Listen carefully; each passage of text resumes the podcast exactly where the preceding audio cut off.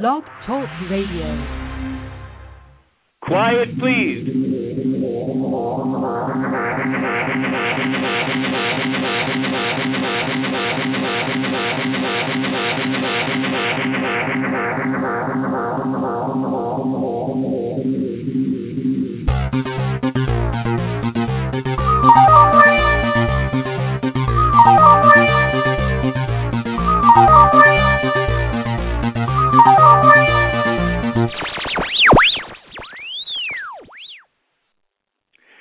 Welcome to Rex Sikes Movie Beat Conversations with Filmmakers, where we discuss everything film and television. Here on Movie Beat, you'll learn what to do and what not to do when it comes to making movies and TV.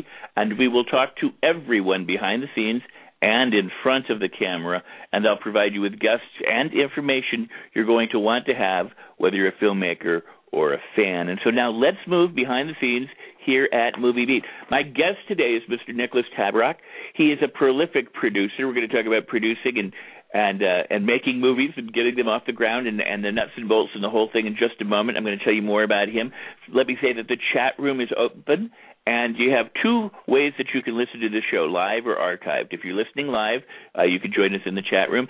And if if you're listening live right now today, please do me one big favor. Apparently, uh, a link was broken in in uh, Twitter and uh, a bad link was sent out. I've corrected it. I've repeatedly sent out. Here's the working link. If you see it, please uh, share that, spread that, retweet that, and uh, and get the word out there so people can join us uh, using the link right off of Twitter. Otherwise, everything else is working. If you're listening to this archive.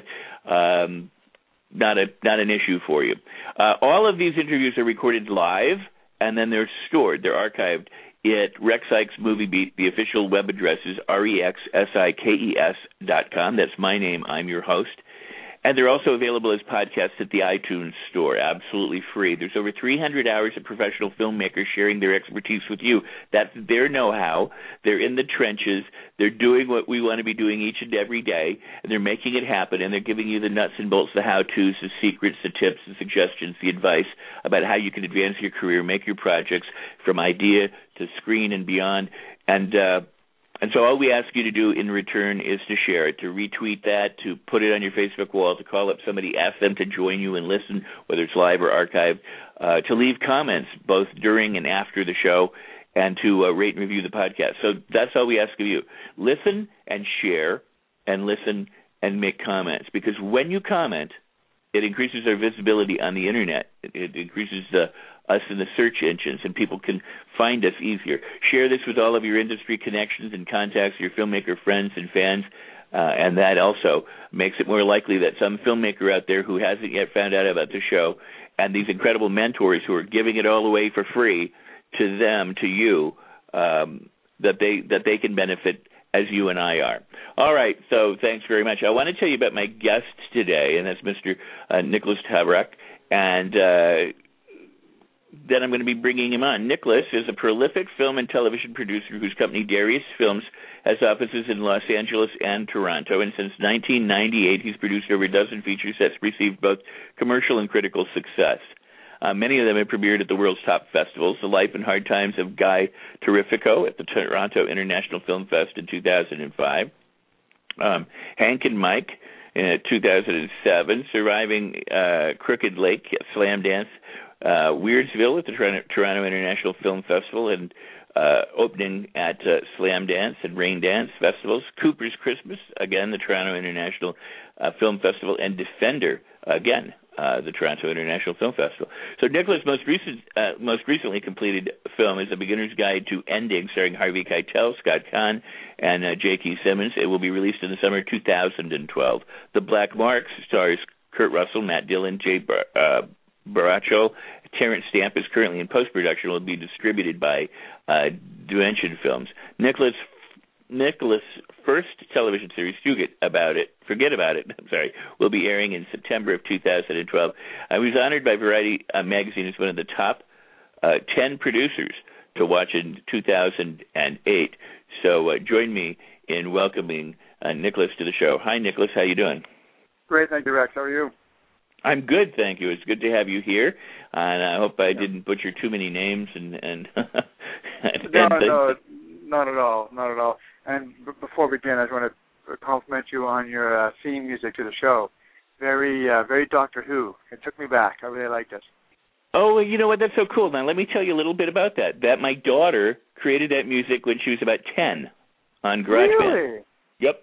And uh I I put it on the show. I was looking for things, and I thought, you know what? I'm gonna. This is an homage to my daughter. I'm gonna put it on. And and people have. They didn't say Doctor Whoish, but people have asked about it throughout the years. And uh and so thanks, thanks. I'm She's gonna have very to tell you that. talented. She's very talented. Uh, I really enjoyed. you I know- thought it was very, very cool. Very moody.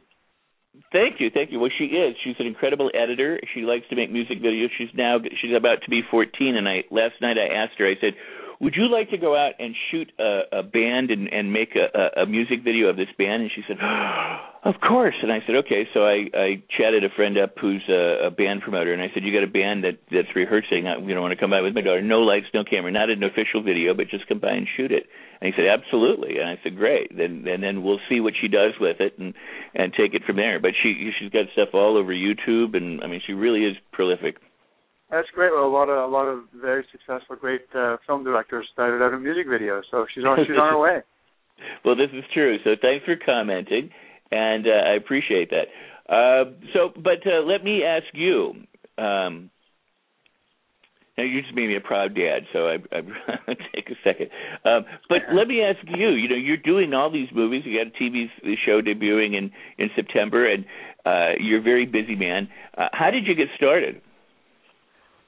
I started. I, I well, before I started, I I was a little late to the film business. You know, you, you typically hear these stories of um people that you know as kids they went to the films as often as they could and shared their biggest moments and all that kind of thing. And since young teens, they wanted to be a filmmaker.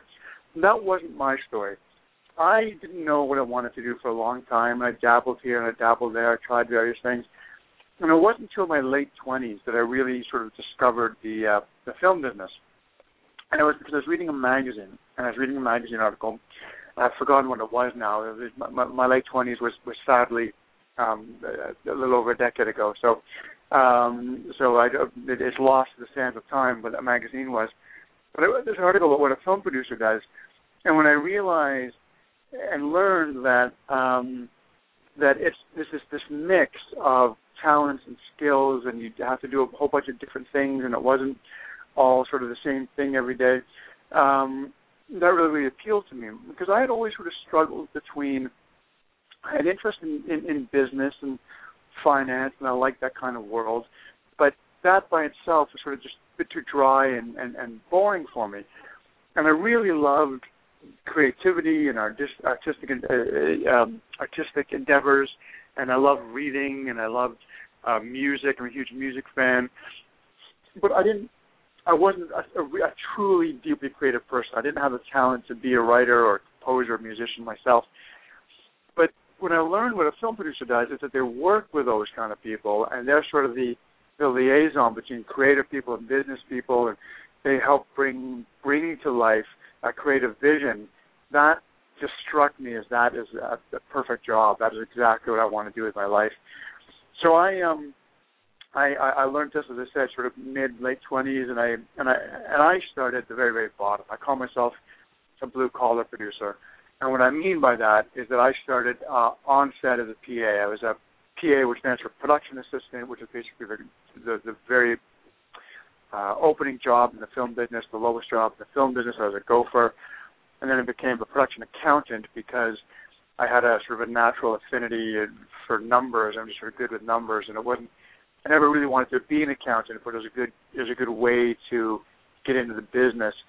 So I became a production accountant, then I became a production manager, then I became a line producer, and then I uh, finally ultimately became a producer of my own material. And um, what what I learned in retrospect, once I became a producer, and I really learned what a producer does, I learned that I did it all wrong. That was really just not not the way to do it. Um, and if anyone's listening now who uh, who wants to become a producer, don't follow my lead because all those years I spent, you know, I spent about ten years on film sets learning how to physically make movies. Um, that has so little to do with what a producer really does. What you really want to be is what a producer really does is connect people. And what you really, the skills you really want as a producer is relationships, relationships, and and and um, uh, you know, it's it's about getting material into the right hands. That's what a producer does. So all that time spent learning how films are made really doesn't play much of a role in my in my job today. But that's okay. You know, whatever whatever whatever path gets you there, I suppose in the end doesn't, doesn't really matter. Oh, that's a fascinating fast, fascinating path, and and at the same time, um, it's an interesting it's interesting to note that you know uh, all of what you mentioned you know are the nuts and bolts you know in terms of producing that that a producer uh, will have to uh, take part in. But the the the crux of what you said that's truly important is the idea of connecting people up and about relationships. Correct. Correct I mean it's, it's so it's it's a when I mean that that happens to be a a, a main tenet uh, of this show in in terms of uh, business relationships and and uh, and establishing those um, connections. Uh, that uh, it's it's like you know the old saying it's it's not who you know uh, I mean it's who you know and then there's the one that says it's not who you know but who knows you. So yes, yes, exactly. You know it's what you're known for. It's it's your integrity. It's your ability to to uh, put people. Together. I mean, I, I'm gonna I'm gonna shut up. I'm gonna ask you to just elaborate on that point for a minute and uh, or two, and and, and to continue because it's an it's an excellent point that I think people don't hear enough about. Sure, sure.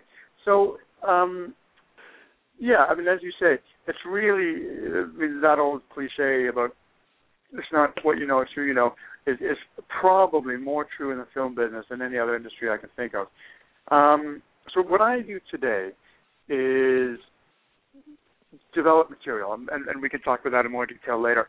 But you know, get hold of material. So right off the very very bat, it's who, which agents know me, what agents are going to send me material, what writers are going to send me material, who, you know, so so right, so the very very very beginning of my job uh, of my of putting a film together already is relationship driven. It's what material is going to come through my door, and then it's uh, about packaging is sort of the next step along that that journey of getting a film made. And packaging means putting cast and directors together with it and again, it's who do I know? What again? What agents am I going to be able to get on the phone? Which directors are going to read the scripts that I get to that, that I want to send to them?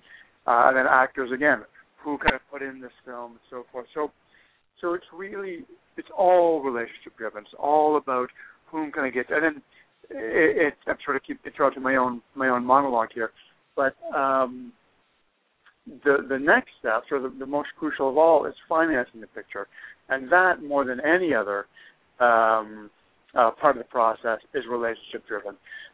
you know, of course, ultimately, the financing of the film is going to be about the material and the package itself, but the same package in different hands is going to be received much, much differently. So um, it's it's you know who do I know that is going to be uh, entrusting me with millions of dollars to of their money to see this vision through and deliver a film. Uh, that takes a long time. It takes a long time to build up those relationships and a long time of success for them to be able to think that I'll be able to do that. Um, and that's really what what it's all about is in, in producing is being able to get to those people that can green light and spend the money in order to get your film made. I think that's a a fantastic point that you made, and that is that um, you know when it comes to raising money, I think a lot of people think, well, you know what, I will crowdfund this, or I will uh, go out. I've got a package. You know, I'm going to attach some big story to it, and uh, or a name. Uh, or, or for that matter, I have, no, have nobody, you know, involved. But I'm going to, I'm going to be able to raise some money, and uh, and then they go looking, and they and a lot of people don't understand that if you're going to crowdfund, it's based on really who you know and who knows you and what they think of you and whether they trust you or not. Uh, if you're out talking to your aunts and uncles to raise money for a project that still do they like you know do they like you as a relative or do your friends yeah. and business people. So it, it you know I I can't stress enough. When I was a young guy in the movie business, I didn't. I mean, I always thought yes, it was who you knew, but I didn't realize that I had to be a part of that. It was like if these people knew me, then everything was cool. You know, or if I if I could get up and rub against up against the right person in the right way, then they might put take me under their wing and give me a job.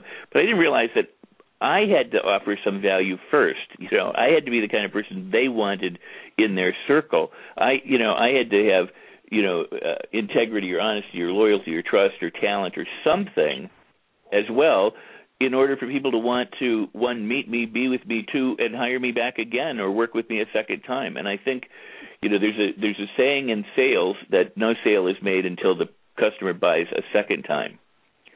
You know, right, the first right, time. right. Yeah, that's a good saying. I, I actually I, I haven't heard that, but I like it.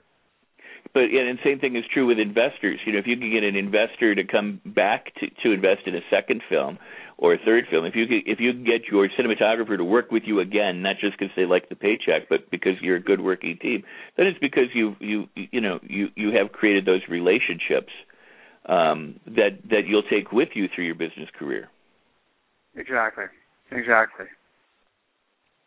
And so when you said you you started late and you and you you came in you know as a PA and you worked your way up um was there any uh, how did I mean you just started were you in Los Angeles or in Toronto how did you how did, Uh, how did you I get started yeah, I started in Toronto. I started in Toronto. And um, you know, of course Toronto is um there's a, a tremendous amount of, of filming in Toronto, um, especially in, in the in the late 90s and early 2000s when the uh, dollar was a lot lower. Um, so combined with sort of a lower Canadian dollar and the tax credit system, which is very, very stable and strong in Canada, uh-huh there's a tremendous amount of filming up there. So the, again, it, it was uh, relatively. I mean, even that in itself was was was hard, but it was relatively easy to get jobs on film sets in that time. So that's another reason why I sort of I felt I want that route because that was the route that was made available to me. But film, but the film is being uh, instigated and developed and um, built from the ground up in Toronto and, and Canada in, in general is quite small. It's a very it's a very small film industry and film community relative to uh, the American one, obviously. So my goal had always been to center my uh, business and my career and my life, quite frankly, in Los Angeles. So as soon as I sort of felt I was able to do that, I did. Um, yeah, so I so I, I did start in Toronto, but then moved my my base to to Los Angeles, where I am now. all right all right um so on a on a uh, as you got into this and you worked your way up um uh can you just can you uh, for example talk about the different kinds of producers and producing there is um you know you you wear many different hats and have worn many different hats but to break those out uh for the listeners and and Yeah. and what the responsibilities are for each Yeah, yeah, it's interesting because you know producing is the is the one um, kind of job or title or credit, whatever you want to call it, that has a very amorphous, uh, ambiguous meaning. You know, when you're looking at a bunch of credits or you see something on a resume that says gaffer, you know, you know exactly what that that person did on the film. If it says you know director, you know the director did, editor, grip, what have you.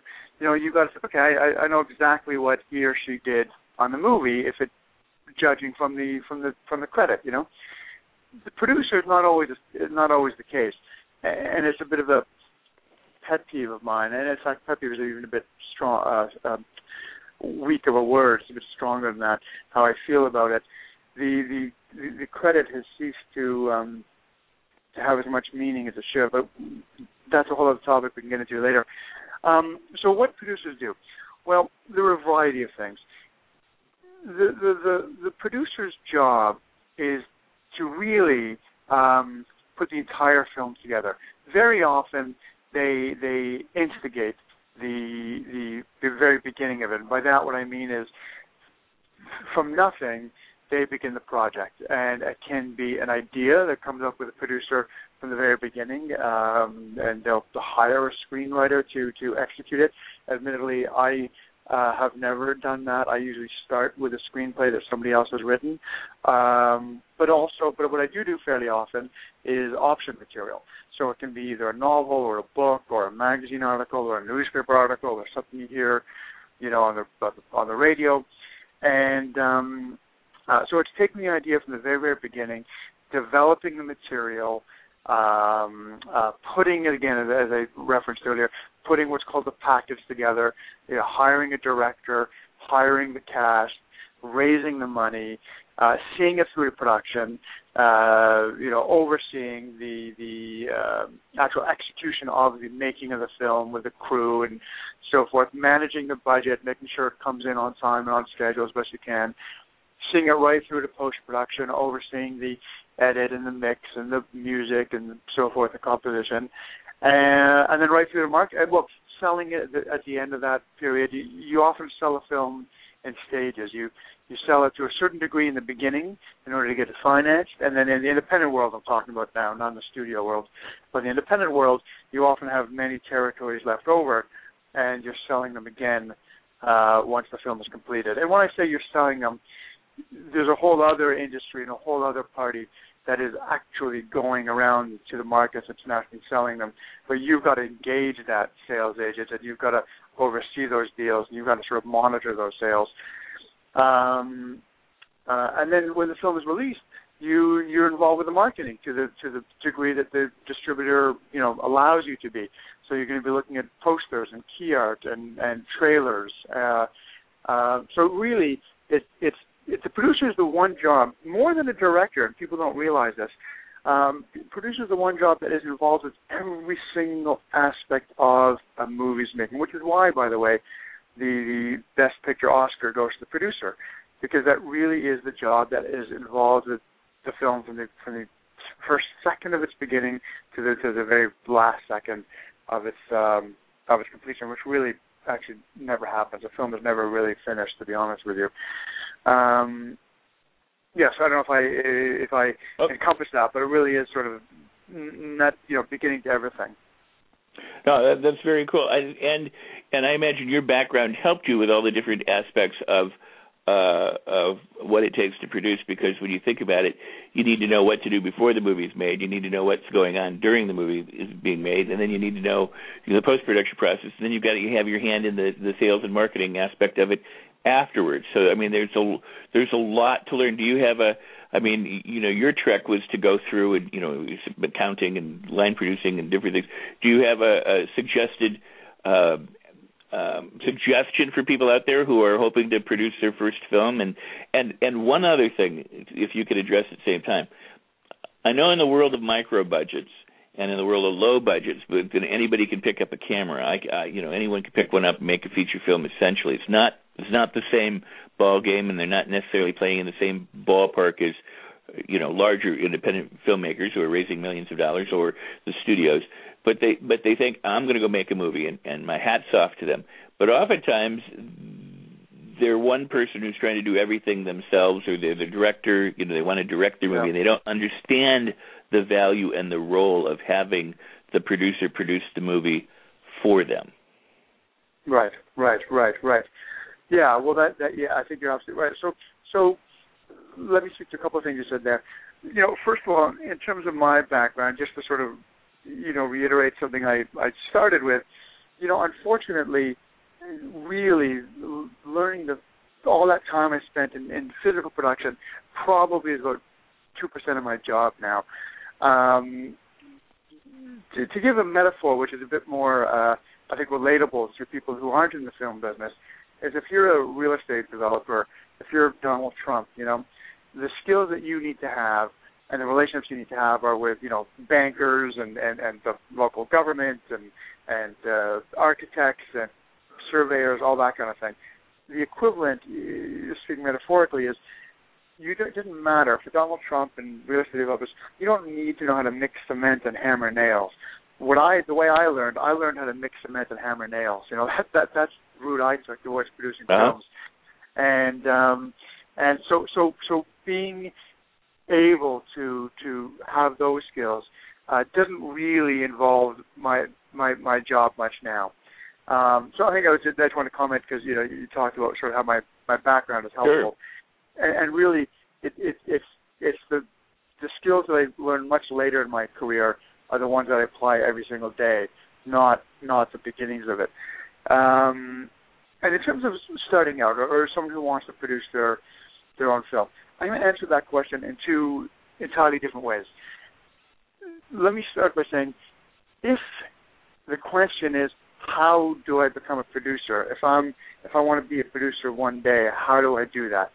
So that answer is uh, get a job in an office.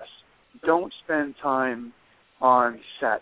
What you want to do is you want to get like literally. I know it's a cliche, but the cliche holds true for the hundred years and still holds true today. Maybe not quite a hundred years, but certainly fifty or sixty years. Get a job in the mailroom of an agency um, because that's where you're going to meet everybody. You will you will you will meet agents. You will meet the clients at agency. You will see how deals are put together. You will see who is doing what. You want to be uh, the, the mailroom job still is one of the best ways to break into the industry. Uh, and even and certainly uh, if you want to be an agent, but even if you don't want to be an agent, it's a great way to uh, to to to be to immerse yourself in the industry. And if not in an agency, in a production company. There's a very um, uh, institutionalized, sort of um, well-known, well-beaten path towards advancing in this industry is that you you start as an assistant, what's called be on somebody's desk, which means you're answering the phones and uh, handling the responsibilities, assisting an executive, and via that that experience, again, you were you're you're listening in on phone calls and you're you're you're, you're occasionally being able to sit on meetings and you you see who your boss is meeting with and what they do. And uh, and you're learning from that and that's how people get promoted. So uh, and then you have all these ultimately go from that to become a, a junior executive yourself that's the that's the very normal path and from you know being a being a an executive at a at a larger company is is a is a natural segue to uh, ultimately becoming a producer, you know, yourself. So if somebody is asking how to become a producer, the answer is move to Los Angeles, move to New York, get a job with an agency, get a job with a production company, and and, and learn, learn, learn, and meet people, meet people, meet people. That's the way to do it. Because the people who you're going to become very tight and close with the other assistants because you're sort of banded together. And as you progress and grow, they will as well. So whomever you're sitting beside in the mailroom at, at, at uh, WME one day and you're sorting mail together, three, four, five years from that point, that individual is going to be in a position at uh, New Line as an executive, and you'll be able to call them up and reminisce about the old days and have drinks and be able to send that person a script, a piece of material. Or they will have stayed at the agency and they're going to represent a client who all of a sudden, because their film opened last week, has huge numbers, has a lot of value, and you can call that person up and same thing, and be able to have their client read the screenplay that you're trying to get produced. So that is the absolute best way to break into the film industry, and it's the advice that I wish I had heard or read, you know, when I started. The answer you to the question. Sorry, sorry, go ahead, Rex. Sorry. No, I was just going to say, no, no, that is so uh, such wonderful information, and and I agree. I mean, when I was a kid in in the in the business, I wish that that was you know what somebody would have said. You know, just shut up and go do this. Yeah. would have been perfect. Yeah. yeah, no, that's great. Well, and then I was going to answer the question the, the sort of second way, you know, and that is the guerrilla style way of pick up a camera and make a low budget movie. That is is closer to what I did, and certainly what I sometimes do now. Still, you know, I, I still uh, occasionally in, in an executive producer, uh, more mentor capacity. In fact, uh, literally a film, tiny low budget film, just wrapped uh, uh, two nights ago that I'm executive producing. Uh, oh, that cool. is, is a different way of doing things, and in that regard, yeah, I mean, if that, you know, I, first of all, I would advise that if you want to be a director, if you want to be a writer or director, you want to create a person, then that's the opposite path to take. Uh, or at least maybe opposite is not the right word, but that's the alternate, I should say, path to take. Don't get a job in an office. Make your own super low budget film. That's the way to do that. It won't help you as much as a producer, but it will be exactly the path you want to take as a as a as a director. And you're right, uh, what you said. It's much easier these days with technology and cameras that you can buy at at um, um, Best Buy that are that are you know good enough now to to to air on television and then even in theaters if you should be so lucky. Um, crowdsource the aunts and uncles, as you as you said, Rex. You know, however you want to put that that that that financing together, make your film. The the one bit of advice I would give that, and I've given this many many times, is it's fine to make a short, maybe make a second short, hone your skills, get your mistakes out of the way, figure out how things work, figure out how the camera works, figure out how to work with actors. By the time you've made your third short, you're you're making too many. Shorts will never well shorts have no commercial value. Shorts should be looked at as a a learning experience only and as a calling card second. It's really hard. You do hear the occasional short that goes on YouTube and all of a sudden it's a sensation and it and and uh, you know somebody gets discovered. Of course, every year one short you know wins an Oscar. Um, but aside from those two kind of lottery style ways of getting a short seen, it's extremely rare for a short to be seen anywhere uh, outside of your own living room. Um, so think of it as a as a as a learning experience only. If you're going to make a third short, wait, save a bit more money, and make a feature. It, it has so much more value. And again, these days with cost of cameras, and if you're doing a guerrilla style with friends and family, and you're shooting in your you know your uncle's restaurants and all that kind of thing, then make the feature anyways.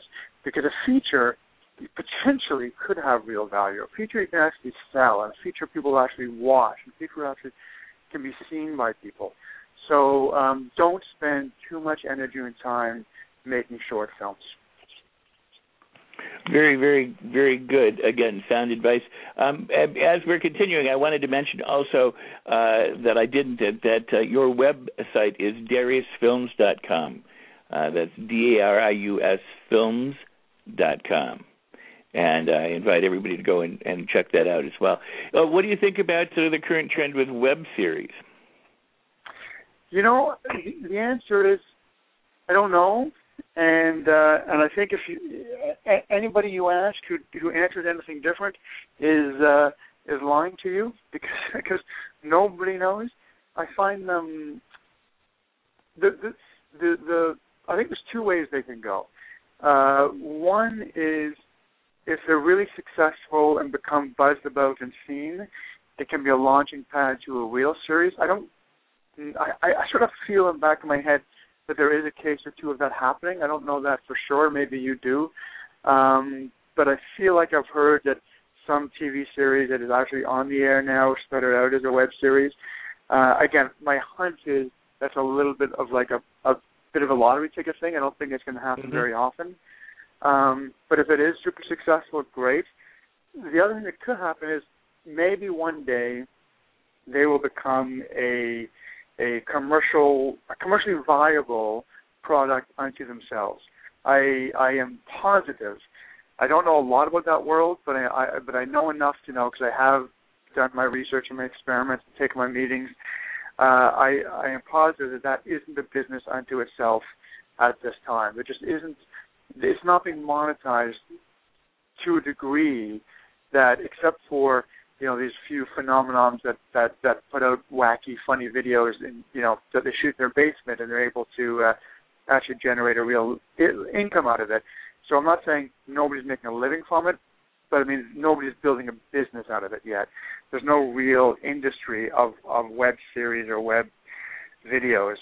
Um, it'll be interesting to see where that goes. What what I do think is going to happen, and, and, and this is not much of a prognostication because it's it's already happening, um, is that there will be a, a blurring of lines and no definition between web channels and, and networks. I think to um, to to a newborn today, by the time they are uh, you know watching television and sort of you know aware of.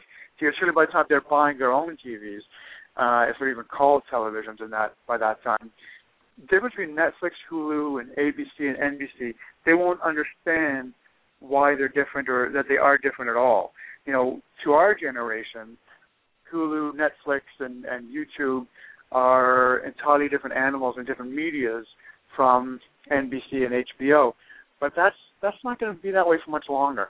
I think it's uh, uh, all internet is going to be on the television very very soon, and once that is the case, I should I actually sort of said that that in reverse. What I should have said was all televisions will be internet enabled very soon, and uh-huh. once that is the case, there's not going to be any difference. And and and if you're not born into it, where the internet has been created within your lifetime, like it is for for us, Rex, and probably not for a lot of our listeners, um, there won't be any difference. They're not going to know why Hulu is called an, uh, streaming and NBC is called a network. Because I don't get it. What's the difference? They're the exact same thing. And I think that that's what's going to come. So so House of Cards is this you know this um show that's going on Netflix. It, it's it made a lot of buzz because it was made directly for Netflix. But I think it's going to become really, really normal very soon. And I think, uh, I, I think right now we're going through this uh, in what's called the upfronts, which is the in the TV world where all of the uh, the networks announce to the advertisers what their new channels are, uh, what the new series are that are coming out next year. I think in three or four years, Netflix and Hulu and probably a couple that haven't even been created yet, maybe Facebook, uh, quite likely, um, YouTube are going to be at the upfronts along with um, along with the majors. That's an excellent point. Yeah, it is amazing. I mean, it, it truly is amazing that to uh, some regard, we're and we're in a completely new, you know, pioneering kind of uh, uh, climate or decade or you know experience that uh, what you said about we don't know what's exactly going to happen, but you know things are coming down the pike this way, and uh, you know I, I I I have always wondered this, and that is, you know, back in the old days when there were three networks, and um, like in the '70s, you know, I mean, we made by comparison about a hundred movies worldwide a year uh, that got to market, whereas Yeah. in '39, you know, MGM could release a new movie every other day. You know, Right. the, the amount of movies being made were just phenomenally reduced in terms of and and then you had three networks which they didn't have in the 30s or 40s and and they had a certain amount of programming and uh, and then it was competition for that family hour what became known as family hour that prime time time. And then you had you know a later hour. And then you had the late late hour you know where things residual wars and all that kind of stuff. That that now we've got 24/7 television programming. We've got I, I don't believe we've actually got hundreds of channels yet. We've got we we do have I mean that are that are producing content. We've got Right. some that are recycling content. We've got some that are music. We've got some that are sports. You know, we've got some that are redundant. We've got like TNT East and TNT West, and they're all they're doing is showing the same thing at different times. Um, but but but we have more available avenues for production Yeah. and what you just said you know hulu netflix facebook you know i mean google i mean you know i mean all these places could be producing series or shows or content for the web for the television and it'll be indistinguishable one from the other as to whether it was a network show or whether it was I think that's a fascinating point. And yet it seems like so many people aren't working. I mean, how can it be that Yeah. there's so many avenues and so few people working? And you know, eh, people will say, well, you know, there's 125,000 people in Screen Actors Guild, but there were 100,000 people in Screen Actors Guild in the 70s when I joined. I mean, it wasn't, you know, that 25,000 people didn't take all the jobs away from everybody else. I mean, it's always been like, it's it's always been only a, a small percentage of the of the population, you know, makes it, uh, it you know, working. And the thing that I I try and encourage some actors, if you got to act, act and, and do it. But there's so many things behind the scenes that you can do and you can learn, and you can have. And I didn't want to hear this when I was 18 years old in the film business. You know, I had some friends who were makeup artists in hair and you know in hair, and they go, "Well, you, what you think we wanted to start in makeup and hair?" And I went, well, Right, and they said, no, right. we wanted to be actors, but but this was how we could make a business. You know, we could be in the Yeah. business. We could work on movies. And I didn't want to hear that. I was like, well, you know, you gave up on your. Now I look back and go, God, they were so smart.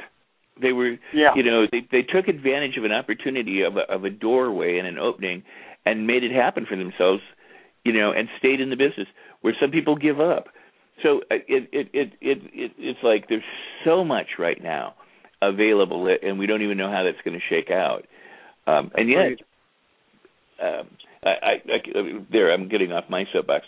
Um, let, let me do this. Let me take a short break, and um, and then we're going to come back and uh, I'm going to ask you, I'm continue to ask you some questions. But I'm really enjoying this, Nicholas. It's, it's, it's fascinating listening to, and I really love what you shared with our listeners over.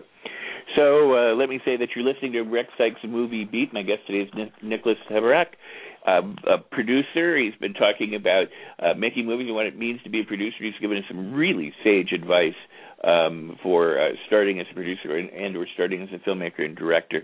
Um, I always appreciate your comments and your support about blogs and articles and conversations and, and these interviews. So uh, again, I, sometimes I forget to mention this, but feel free to email me through the website. You know, if uh, for feedback, for suggestions, for uh, information, for guests, and all that. Um, and I'll try and get back to you in a timely fashion if if I can. Uh, my upcoming guests are going to be tomorrow on the show is Kim Swanson. She's a casting director. She'll be joining us.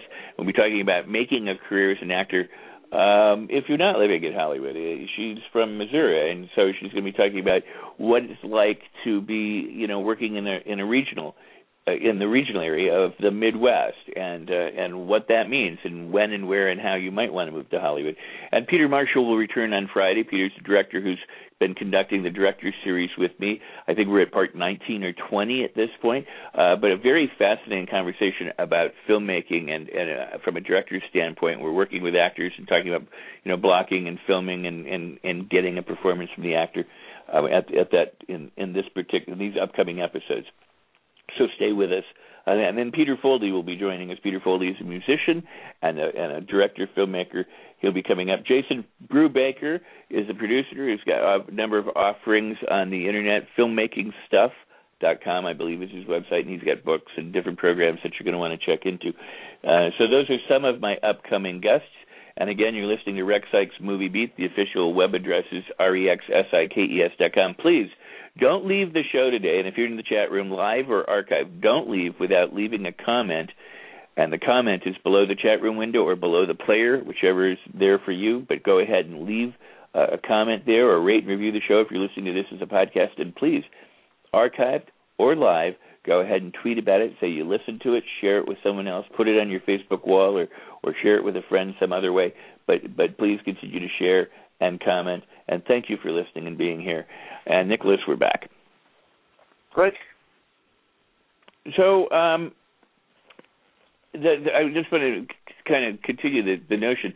Um, I have some guests and some friends who have done some some some. Uh, uh, they're they're producing a series called Husbands. The series is Jane Espenson. She's a producer and writer on uh, Once Upon a Time on ABC, and Jeff Greenstein, who's been on Friends and Will and Grace and Desperate Housewives and Parenthood. He's he's directing the series and and um and um a, a, an internet station named Cheeks is the is the uh, architect and writer of this, and uh, Brad Bell and and um, Brad Brad gained prominence doing kind of I guess the funny videos on the internet, and I when I asked both Jane and he separately, um, I said, well, how did you guys get connected? She said, "Well, I saw him do a video one time on YouTube, and I called him up, and I, you know, and he of course said the same story in, you know, you know, right, right. And I said to him, I said, "Well, you know, how do you get millions of hits?" He said, "It's not about getting millions of hits." Which, uh, you know, which uh, till that point I had always thought, I, well, of course it is. But but what he he enlightened me to was the notion that it's about getting the right person to see your video. Mm-hmm. And mm-hmm. And so, if in those millions of hits or in those dozen hits that you get, the right person sees it, then th- then doors can open up. And and so now they're producing a television quality uh, web series in its second season. They're only two minute episodes each. I don't know whether there's been a. You, had mentioned that there'd been a, a, a web series that may have gone to television. That that could be. I I don't know if that has happened or not yet, but uh, it does appear that there you know there are there are more there seem to be I mean uh, Willie Garson and, and Patrick Breen and uh, and other people Garson is on white collar I mean a lot of these um, white collar he's starting with white collar um, a lot of uh, uh, on camera talent and behind the scenes talent are are starting to do web series, and some with no money in it at all, which is amazing. Yeah, yeah. You know, but but they're out there seeing what they can do in this in this new frontier land, I guess. Exactly. I, I think I, my my hunch is to them it's about being able to you know even if they're very successful and working actors on these uh, as you mentioned some of these you know very big successful television series it's an opportunity for them to put their own work out there and and uh, be the creators of their own uh, material. Well, let me let me ask you from your standpoint, and I'm going to put you right on the spot. you may or may not look at YouTube. You know, you may not be watching. You know, this kind of thing. But let's say I'm a director, or I'm a writer, or I'm an actor, and and I have a web series. Um, you know, is that the kind of thing that if you stumbled across the right person at the right time in the right place, you go, oh, interesting. You know, um, maybe I do want to contact this person. Yeah, yeah, yeah, absolutely. I I, I actually tried that once. I saw a a video on YouTube um, that I thought was really clever and and, and cool and, and showed some real talent and skills. I actually tried to track down the the the filmmaker, the person who put it up, and I just had trouble locating them. And Ouch. You know, I didn't I didn't I didn't hire a, a private eye. I didn't spend a whole lot of time on it. But um but I, I yes, the truth is if something came across, you know, my my I listen this way. I don't search for talent that way. I definitely and maybe right. I should. That's not to say that I that that's a good thing. I you know, if I were an agent and my job was all about discovering new talent and my you know mm-hmm. salary was about discovering new talent, that may certainly be a way I would do it. Um, so I don't spend time deliberately trying to break new people by you know spe- you know looking on YouTube for videos and so forth. But if one were afforded to me that I thought was excellent, yeah, I would try to track that person down. See, that's that's cool. That's good advice because I think, I mean, you know, we hear this, we you know, we we hear and and there's some evidence to back it up that studios are out there farming the internet, looking for different things, and and that makes a certain amount of sense. And at the same time, when you're busy doing what you're doing, you know, you're going to have other people who might do that. That that that would be you know within their job description while you're busy doing other things. And I think yeah. sometimes people whether they're actors or writers or otherwise, just think, well, you know, everybody's looking for me, you know, and, yeah, and that yeah. may that may not be the case. Uh, so let, it, yeah. go ahead. I'm sorry. Oh, you say it, it's definitely not the case, uh, and it really is. Again, it's very rare, and, and maybe three or four times a year you'll see these things in the trade. Somebody in the middle of the country with no connections to anyone just shot a video in their backyard, and it was so cool and so neat that they get signed to CAA. That that does happen, but it's it is rare and it isn't the norm. Um, so yeah, you've got to do a bit more than just uh, just put it out there. And and and those videos that really get that kind of attention are so incredibly innovative and cool and smart and clever. Uh, it takes a lot to stand out from the pack. If if it's if yours is sort of like, you know, amusing and cute, that's not gonna that's not gonna cut it. You know, that's not gonna get anybody's attention because there's a ton of good material on the web. It's all about super excellent stuff where it's, it's, it's going to actually get someone's attention. Cool. I want to put you on the spot again, and I Okay. apologize. I apologize in advance. But but I think it's important for people to understand. You know, you're a busy man and you're out working and you're doing things and there's social events and stuff like that. You know, and and I used to. Uh, a friend of mine was hosting dinners, and I would invite filmmakers in to come and talk and and you know the actors and and writers would show up with screenplays under their arms and their photos and I'd go but this isn't this is a dinner party just kind of come in and listen and and don't you know if if you're asked you know if you've got a screenplay then then talk about it. But don't hand somebody a screenplay. Yeah. so they don't want to they don't want to walk out with an armful of screenplays when they came in to have dinner. So so how best do people approach someone like yourself? Or how do how do people make inroads? Because you know uh actors sit in hollywood and they look at all these production companies and they see in the trades you know uh so and so's going into production and and stuff. Uh, can you can you uh address the protocol for uh people who are trying to advance their careers for reaching out and and the the do's and don'ts Sure, sure, sure. And that protocol, by the way, uh, applies to everybody at every step along the way. You know, so the, the, as you say, there may be there may be. I'm not assuming there is, but there may be um, a young or new writer, director, actor who, who who wants to get a piece of material to me. But by the same token, I want to get to know, you know, Brad Grey and Jeff Robinov and these guys that I would love to bump up to at a cocktail party and start chatting with. You know. Uh-huh. So so the, and, and those guys, by the way, they they all there's a whole level above them that where they want to. uh rub shoulders with the, the next level, sort of mogul them up for for their next step in their careers. So it applies at every step along the way. Um, and I think you really hit on it there, Rex. That that if you're at an event um, that is a social engagement, by all means, chat with people, introduce yourself, say what you do, but don't pitch. You know, make it conversational, and hope that what you have to say is interesting enough and and captures someone's attention enough that they will choose to ask for follow up or stay in touch or something. Well, sorry, not stay in touch. It's fine for you to say, "I would love to stay in touch. Uh, can I get your number?" It's completely acceptable, no problem. But don't at that moment in that event say, "Hey, I got this story I want. You know, this script, or can I send you this?" You know, save that for later. There, there really is sort of a sense of um, when it's appropriate and, and when it isn't. Um, uh, I think the thing to do is, in a social way, say, "Could I get your email? Could I get your number?" And then if you say, "Can I call you next week?"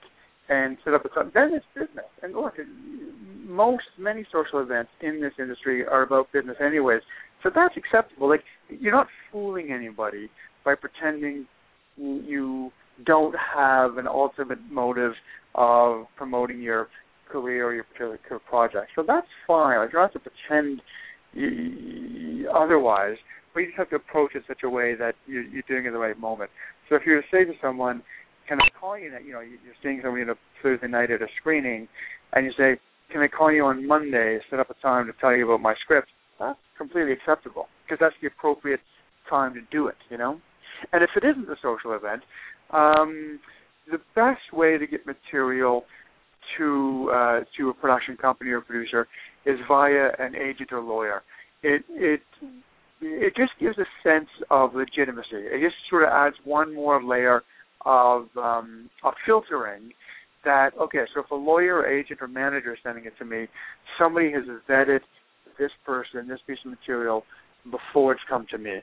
So that really is the best thing to try to have somebody like that on your team that can uh, disseminate your material for you. And, and the final thing I would say is, it is sort of coming full circle to how we started the conversation. It's all about relationships. So in a in a in a respectful way, um, uh, take advantage of relationships. If you have a second cousin, best friend, went to high school with someone who's in business, call that person up and say, "Hey, we met once at a wedding three years ago. Uh, would love to just have coffee with you and chat with you for learn from you for 20 minutes." People get that. I think most people who are decent you respect it and, and and will give that time and that's how you do it man like it's the, the, more and more i you talk to hey how did you get started how did you get started you hear that story over and over and over again my cousin was represented at CAA and they introduced me to their lawyer. Or I, you know, I played basketball with a bunch of guys on Saturday afternoons and one of them happened to be the creator of this TV series and we became buddies and he said, Hey, you should meet this guy. I mean that's how it works. So don't don't don't shut be shy about reaching out to people who are connected, who you do know, and uh and saying, Can I can I come in for twenty minutes and just talk to you about how you got started? I, I do that all the I, I mean I'm, I'm receiving that kind of thing all the time, and I'll, I'll always make time for that because I know how hard it is. Oh, that's very cool. That's very cool. Are are there are there uh, deals made on the metaphorical golf course, if not the literal one? I'm sure. I uh, sadly don't play golf. It's probably a big No, gaping hole in my. Uh, I'd probably be much more successful if I did. But um, but yes, I've certainly done deals at um, at at, at bars and restaurants. Well, when I say done deals, you know, truly doing a deal is with lawyers and everything, you know, weeks and weeks later. But I've certainly um, um, pitched projects and asked to send things and forwarded projects. Uh, you know, move them forward is what I mean by that. Um, outside of the office all the time, absolutely, and especially when it's um, like a film festival where everybody's outside of the office. Uh, I mean, that's how business is done. You know, business is done at bars and restaurants and uh, coffee shops when you're at Sundance and Cannes and Toronto all the time. Very, very much the norm. That's not that's not just a cliche. That uh, sorry, that's not just a myth. That is very much the the, the, the industry norm. Well, that's very cool, and and uh, you know you've given so much for people to think about and to put into practice. I mean, this, this is very very fascinating. And you know what? I'm going to ask you to come back on the show again. We've got more time, but I want to ask you to come back on the show again and talk more about these kinds of things because it's very very helpful, and and for people to understand. Um, you know, if you're trying to break in, you know how to ease your way in and how to keep you know in touch and everything. But I wanted to I wanted to go back and I wanted to be sure because I know you've got a you know a couple new movies and you got a new one called uh, The Black Marks coming out and and stuff. But but from the first movie that you produced, you know, can we can we kind of go back to that day when you went from being like a, a line producer of someone else's movie to to saying okay now I'm going to produce my movie and, uh, and and and what was that was like, and then and then kind of you know bring us up to the black marks because I'm really fascinated hearing about you know your new movie and, and when what's what's going on with that and when that's going to come out and how we can see it and everything. Sure, great. My the first movie I produced, uh, I just got very very lucky, and I was sort of spoiled, and it it actually kind of uh, in, in a funny sort of way um, ruined me for a couple of years. And I'll explain what I mean by that. The first I so I, as I said, I was a production manager, and um, uh, I can't remember. Oh yeah, yeah, it was through a friend of mine, an actor friend of mine, who was a mutual friend of both of us. Uh, this this young writer wanted had a script that he wanted to get into a, a get made, and this mutual friend introduced the two of us. And you know, I wanted to be a producer, and I read the script and I loved it. So I went to um to my lawyer, uh, my entertainment lawyer at the time, and said, uh, uh, you know, look out the script. I want to produce my film, and you know, what advice can you give me? And one of his clients had uh, just recently been hired to be an executive at um, it's, it's sadly gone now, but it was a company called Telescene, which was a uh, uh, in the late '90s was a um, quite a large and successful uh, Canadian uh, studio. You know, they're they're a public company and a you know, certainly not a studio by by standards of the American size, but they're, you know, market cap of several hundred million dollars. You know, they were a sizable company that had that had resources, and um, so my lawyer uh, knew this guy really really well, and he sent my script to him, and they read it, and they said, uh, "Yeah, we're interested. Let's make it." We it was a super low budget uh, film uh, under a million dollars, and they financed the bulk of it. I I got some tax credits and a little bit of private money, but they financed the bulk of it. So that I think I read that script in you know summer '98, and we were shooting it by like February '99, and wow. we were finished by summer of '99. And uh, I've never had it so lucky or easy since. And uh, that really was the easiest, simplest, quickest film I've ever made. So, in, in, in a funny way, it was um, not the way to start because after that, I sort of thought that's how movies are made, you know. And I would go around with you know a handful of scripts, and I'd come down to the AFM, and I'd come to these trips to Los Angeles and take these meetings, and I think, okay, great, I'll pitch the script, and you know, someone's going to finance it, and you know, a year from now it'll be finished. And uh, and of course, that's not really how it works, and it's never worked that way since. So my very first film was a real abnormally uh, abnormal. Uh, I'm, I'm, what am I struggling with here? Abnormality, and uh-huh. uh, and and it hasn't happened that way uh, that way since, unfortunately. But I wish it would. I wish it. Yeah, I wish yeah, no so lucky again that way. Um, but still, you know, it was it was great. And that was the film was called Motel, and uh, uh, David Parker was the uh, the writer director of that. Uh, so that was that was great. That was a really fortunate experience and a good way to a good and a bad way for me to start. My um moving on to my my most recent film, The Black Marks. Uh, as you said at the beginning of the show, that's uh, starring Kurt Russell and Matt Dillon, Jay Baruchel, Terence Stamp, uh, Jason Jones, Chris Diamantopoulos, uh, Katheryn Winnick. It's a it's a great great cast. It's a super clever, fun script. It's a heist con artist movie, heist comedy, sort of in the vein of Ocean's Eleven or Usual Suspects. The writer director is uh, Jonathan Sobel, and he's uh, he's it's the second film in a row that we've made together. The film before this one, he also wrote and directed, and um, we shot it in January and February, and uh, we're in the middle of post production right now. In fact, tonight we're having our first uh, public test screening of the film. Oh, so I'm cool. very, very, yeah, very eager to to see the results of that uh, later tonight. And uh, you know we'll finish it, uh, finish editing in sort of June, July, and complete the picture by the fall. And uh, the Weinstein Company is uh, is distributing domestically, and um, Sony has it internationally. So we'll get it to them by the end of this year, and they'll they'll put it out next year. But I'm I'm really excited by it. It's a great script, fantastic cast. Everyone did a great job with it. So I'm really really eager to see that uh, that comes out.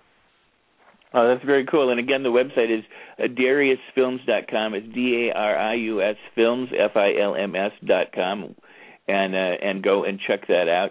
And and, and Nicholas, we have. also, Uh, so I was just say, sorry to interrupt. We have we have Facebook pages and a Twitter uh, Twitter account for the Black Marks.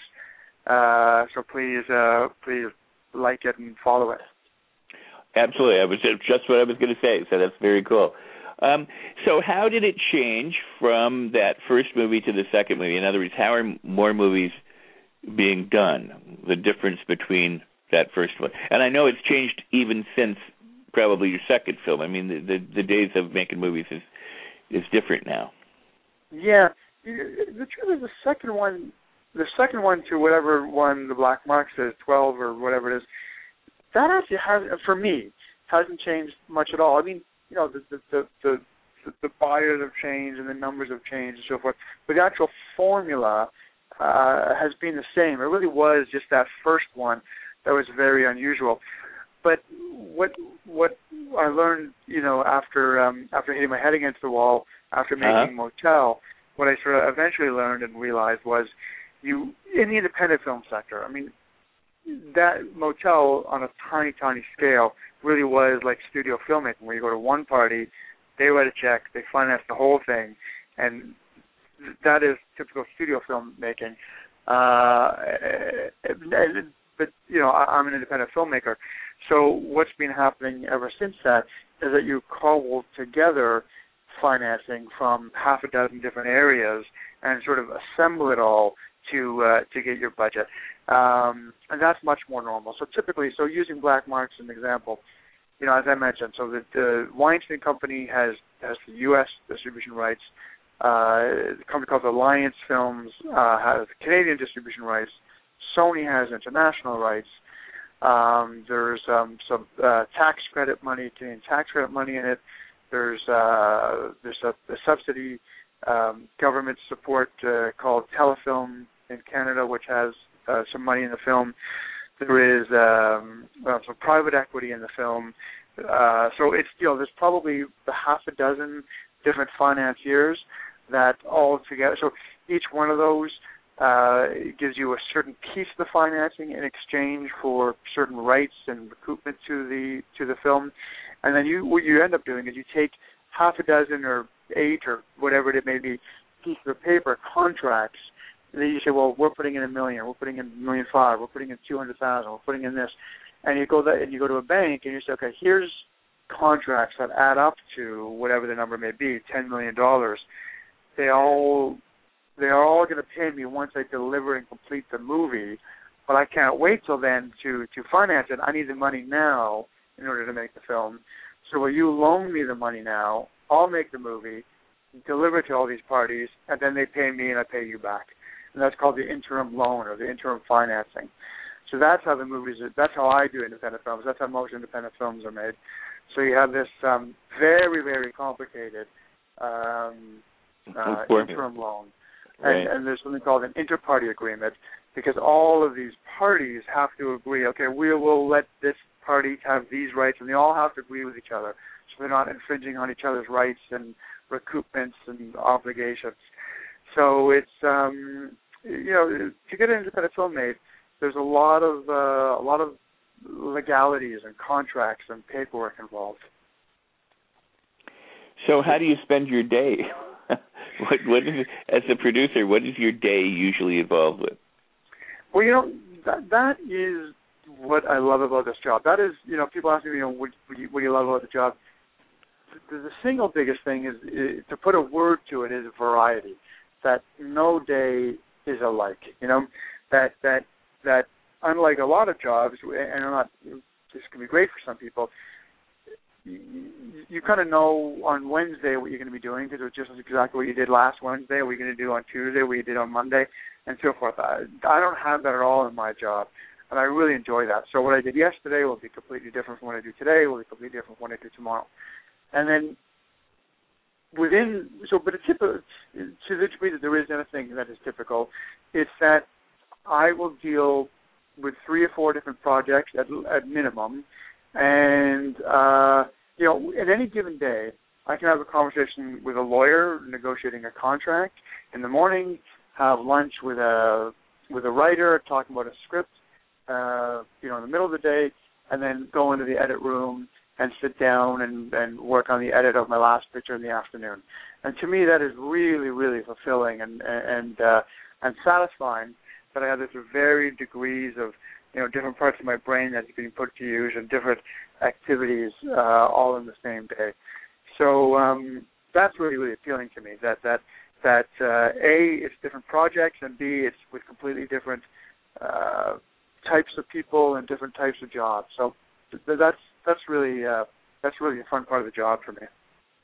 Well, that's very cool, and and and you know, uh, again, I mean, what you just said, you could you could have three or four or five or ten different projects going on all at one time, um, and and and most producers do because we never know what job is going to go first. Typically, correct, correct, you know, correct. How how it's going to assemble out. Um, I wanted to ask you a question about somebody sent me this by email, but they wanted to know about Final Cut uh, director's cut with independent films in a, in a, in a situation uh, such as yours? Do you give your director, depending on the relationship, uh, last cut, or do you, as the producer, hang on to it and uh, and or how much bargaining is done now to say, well, we get our cut, and then later we'll release a director's cut or whatever? Yeah, it's a good question. Contractually, legally, I have final cut. I, you know, I own the film. I raise the money, so I, you know, and, and I use the word own if if um, if it wasn't verbal, it sort of be italics because it, you know, that's by a legal definition. But what what that really means, you know, I own the film, but but but Sony and Weinstein Alliance have far more control of it than I ever will. You know, uh-huh. they're gonna they're, they're gonna anyway. That that's something else. But my um, to answer your question a bit more directly is technically I have Final Cut. I have been fortunate thus far in in the films that I've made that my relationships with the directors have always been strong and remain strong throughout the process. So it's never been a battle. We've never had two cuts. We've never neither party has been unhappy, and we've always up to this point had a collaborative and shared final cut, which I'm very very happy about, and I and I and I yeah. hope I, I could be so lucky as to um, as to uh, maintain that.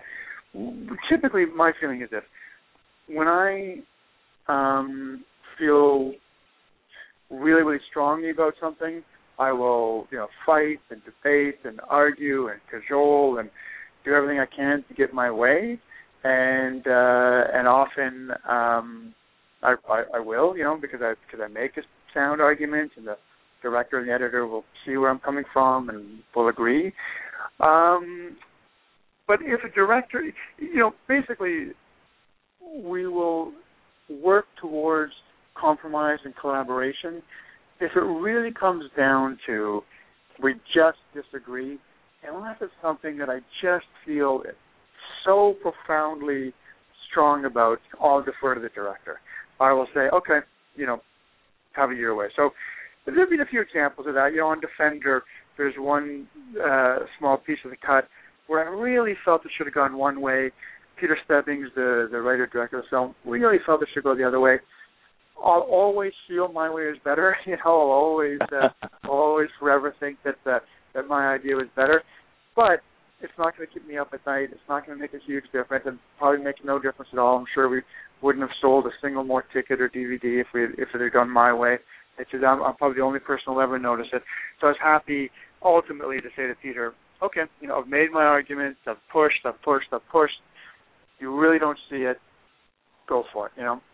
Um, so that that's typically how how we've done things, and and and, and how I uh, how how I hope to continue. Because it really is the best way, because it, it can get into you know contractually, especially when you get into the guild, uh, the directors guild, they have uh, a certain period where you're not allowed to to give any influence. You're not supposed to give notes.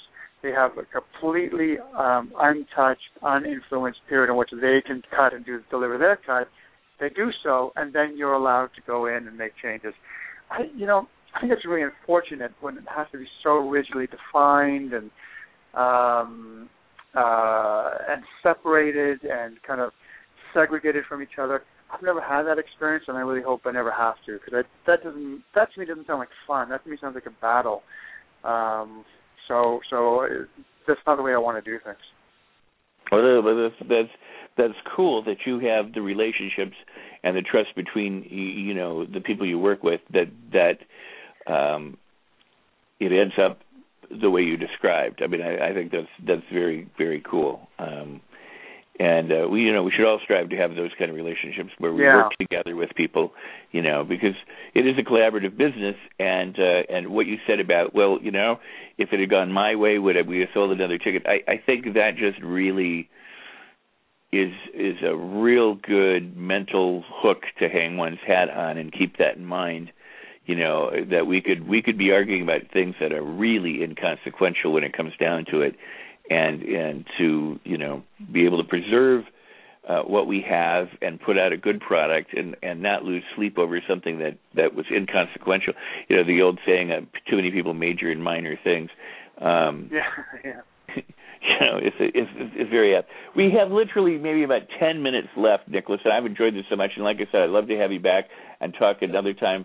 You know, uh, again in depth as you've done today, and talk more about the other films that you have and and stuff. Um, I wanted to ask you because you brought it up, and we maybe not have time to do it justice, but but in the, in some of the remaining time, because I always like to give you the last word too to to discuss anything you'd like to discuss or share or, or what is um is you know you mentioned about Weinstein doing domestic and Sony doing uh, I forget if you said that they had the international or who had what. Yeah. How do how do you when you're when nowadays for you as a producer are, are you and you go to the bank with the interim deal and things like that? Are you securing? Uh, uh, did you, you secure your your your your your distribution rights up front in terms of the financing? Is that was that is that what you said? Um, that that Weinstein would be agree to distribute in advance, or that uh, or that uh, investors were putting up a million or two here, or something like that, or was or, or were they one and the same? I guess is the question.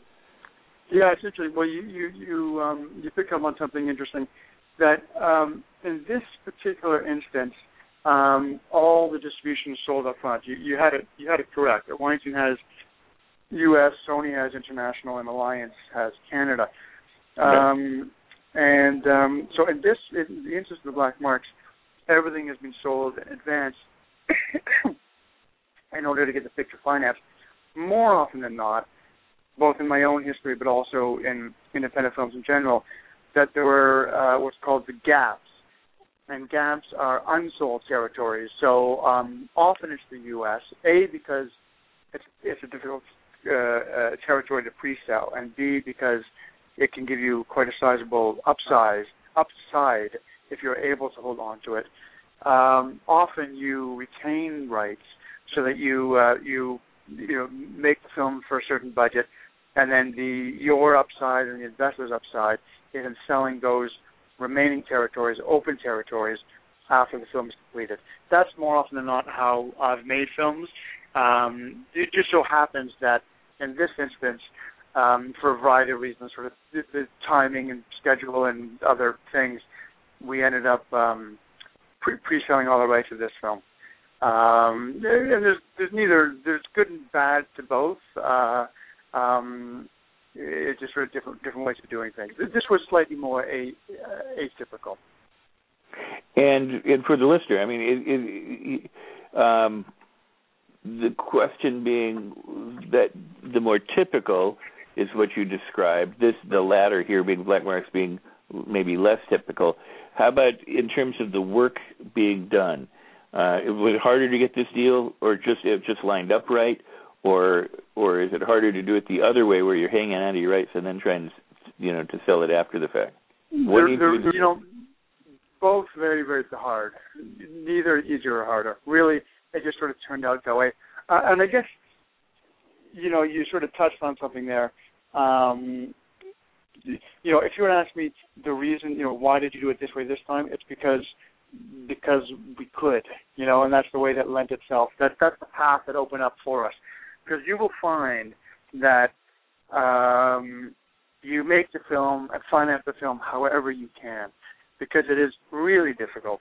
So on paper and theory, you know, you can argue, oh well, this is the way to do it, or this is the better way, this is the smarter way. That's all very fine and good, but you don't always have that choice. In fact, you rarely have that choice none of us really, unless you're um, you know a billionaire and, and, and self-financing your own movies. And and by the way, I don't say that facetiously because there are those people that that are so lucky and have that opportunity. But yeah. short of those people, um, we don't get to pick and choose. We don't get to pick. Well, I think what I'll do is I'll leave the U.S. open on this one and I'll pre-sell these territories. Or I think in this case, what I'll do is I'll sell the U.S. and leave open no, we don't. We don't have that luxury of choosing. You just try it, go out to market, talk to different parties, and whichever one steps up with either first or the best deal or the the you know the the most streamlined way to do it, that's the deal you take. Wow, wow, well, that's so. Uh, again, such great information, so uh, fabulous of you to share it and to be so candid regarding you know how these things work and how it's structured what you know what uh, uh, you go through you know as a producer um from you know start to finish and from day to day level. I, I i do really appreciate it. And we have just a couple minutes remaining. I i just want to kind of again give that to you and uh but first by telling you how much we've appreciated this and and if there's anything you you'd like to say in closing then I, i'll give you that opportunity well, great. Well, thank you for the opportunity. First of all, in return, thanks so much for inviting me on your show, and I thoroughly enjoyed it myself. And it's uh, it's been it's been a fun uh, a fun hour for me. So thank you for that. Uh, and I guess in closing, if I can shamelessly um, plug a couple of movies, if I could take it over to do please, that. Please, yes, uh, yes. so the two, uh, you know, look for the black marks in 2013, but much sooner than that. I've got a couple films that will be coming out. Um, a Beginner's Guide to Ending, uh, starring Harvey Keitel and Scott Caan and Jason Jones, um, that, uh, J.K. Simmons. That is uh, coming out uh, June 1st. Um, it, it, unfortunately, not not as many uh, theaters as I would like is never the case. So if you don't find it uh, locally at your uh, theater, please look for it on um, VOD and so forth, and and then there, were all the other various ways that you can see movies these days um, in June or shortly thereafter. Beginner's Guide to Endings, and then a little later than that, a little later in the summer, Welcome Back, Satan, which is uh, a really really fun and outrageous and provocative independent film that I produced. Um, and this is sort of uh, we touched on very briefly. This was uh, the guerrilla style filmmaking. This is a small film, but uh, but with a great script and a great cast, and uh, that too will be coming out uh, uh, on VOD and online and streaming uh, later in the summer. Welcome back, Satan. So, uh, to all your listeners, uh, please uh, please look out for them. Oh, fantastic! And do visit your Facebook pages for the Black Marks. You also have your own personal page there. We should let people know if you if you so inclined. But uh, but also dariusfilms.com, D-A-R-I-U-S films.com. Again, is the website. Uh, fascinating time spent with you. I really appreciate it. I would love to have you come back, and and I know we talked about that, so we'll just say that we'll let the listeners know when that might be. And uh, come back. And thank you so much. And uh, I'm going to call you in just a, a couple of minutes, but for now, we'll say so long, and you have a great rest of the day, and uh, and more power to you, and best wishes. Thanks very much. Same with you. Same to everybody listening. Thanks a lot. All right. Thanks, Nicholas. Okay. Bye. Bye bye. And I want to. Oh, and Nicholas, uh, thanks for uh, bringing up the music in the beginning. It's my daughters uh, get to be proud papa. Um, I want to thank Nicholas Tabarrok for being here today and sharing so much wisdom and information with us about producing um, the nuts and bolts from start to finish. There's obviously there's so much more that we could talk about, and and hopefully we will in the in the near days. Um, I have many exciting guests coming up in the near future, so be sure to stay tuned and please do keep sharing uh, this website, these interviews, my guests with all your friends and your contacts.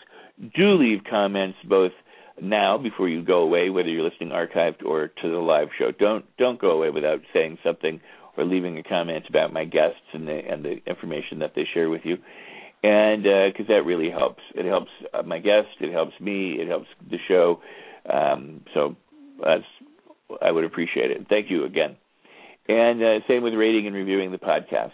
Uh, you can become a member, uh, or you can follow a Rex Sikes Movie Friends on Facebook by uh, clicking on the like button there. I, I shouldn't say follow, but you can join us there is the point because that'll have information about films and movies and other people's films and upcoming events and everything else uh, right there on Facebook, as well as upcoming interviews and and things like that. So join us on uh, Rex Sikes Movie Beat Friends on Facebook.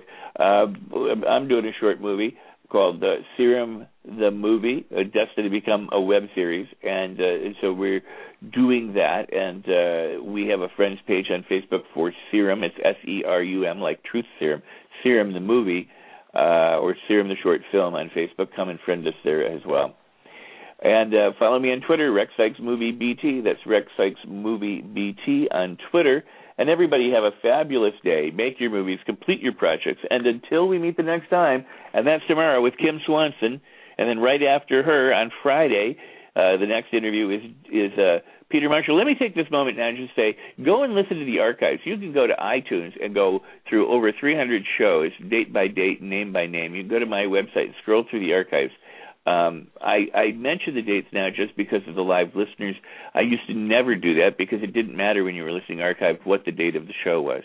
But uh, but so go, you know, join us for future shows that are coming up. But go back and listen to the the incredible material from all of my guests and uh, you can pick and mix and match and or go through one after the other. I, I promise you, it's an it's you can't even begin to calculate the price of all these people sharing their information to you absolutely free. So uh, again, have an incredible day. Make your projects, complete your projects, and until we meet again, that's a wrap.